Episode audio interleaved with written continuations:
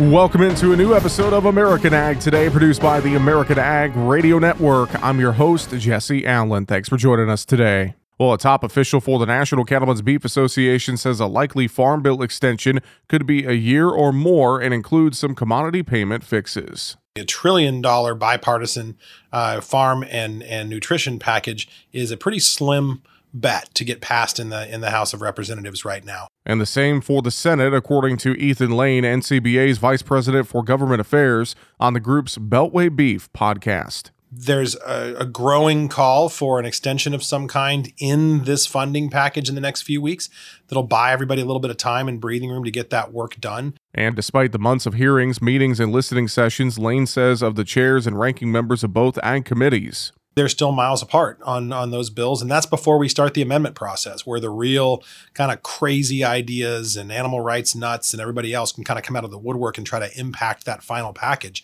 So i think it's reasonable to assume we will see some sort of a blanket extension of the current farm bill. Uh, it could be as long as a year. I've heard some people suggest 18 months to get it out of this Congress. And Lane says shore up those commodities that will suffer more direct impacts in the short term without some kind of interim relief. Dairy is frequently mentioned, while grains, soybeans, and others would be stuck with five year old subsidy triggers without an update.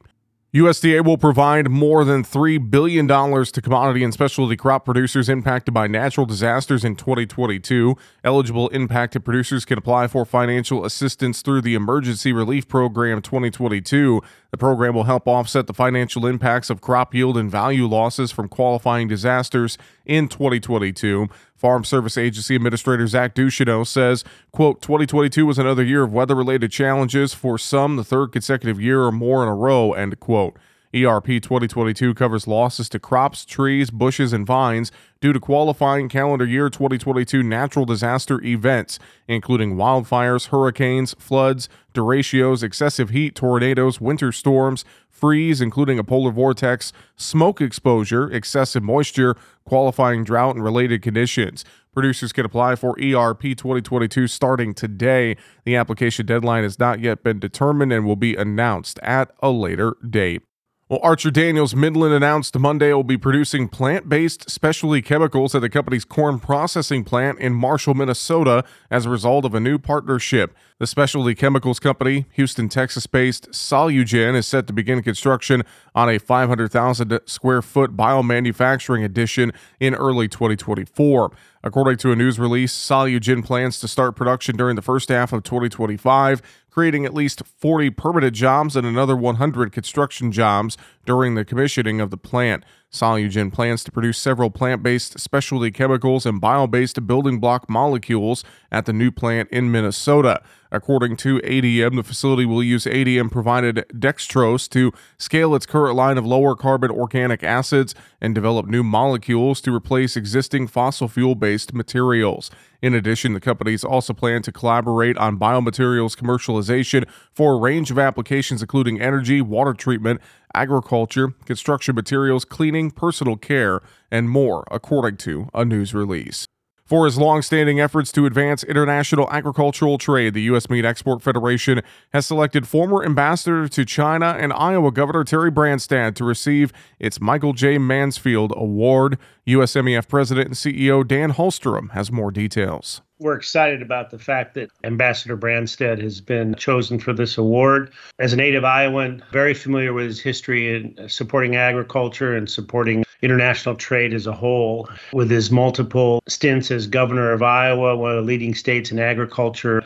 In addition, his outstanding service as ambassador to China and his integral part in the China Phase One agreement in 2020, which has turned out to be a really big home run for the U.S. beef and pork industries. Ambassador Branstad has an excellent relationship dating back to his time as governor of Iowa with the country of China. And there is no doubt in my mind that his stint as ambassador to China helped smooth out that relationship and keep agriculture and international trade with agriculture as a center point of the relationship between China and the U.S. The USMEF Distinguished Service Award will go to Bill Westman for his long career with the Foreign Agricultural Service, the North American Meat Institute, and as a consultant working to advance global meat trade. It's an honor to get this award. In my long career, I've always worked with USMEF, whether it was overseas in my postings with the Foreign Agricultural Service or with the North American Meat Institute, and now as a consultant. It's been a wonderful collaboration with USMEF staff. You know, in this sort of business of market access, no one does anything by themselves. Places I worked to collaborated closely with USMEF, obviously, with the packers, uh, with the cattlemen, the ranchers. So that's what it's all about. Because it's a difficult business and it's hard to get access to markets. That's the key point is the industry has to work together, communicate, collaborate in order to make progress in this business.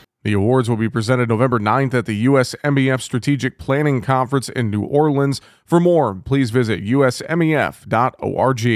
Well, the holidays offer a great time to spread the word about pork, according to Kevin Sheehan, Senior Director of Processing and Engagement at the National Pork Board. Sheehan talks about pork options for families during the holiday season. Pork is a tremendous value for families to help them stretch their dollar, whether you're buying a fully cooked ham or maybe some ground pork that you can put in some wonderful meals.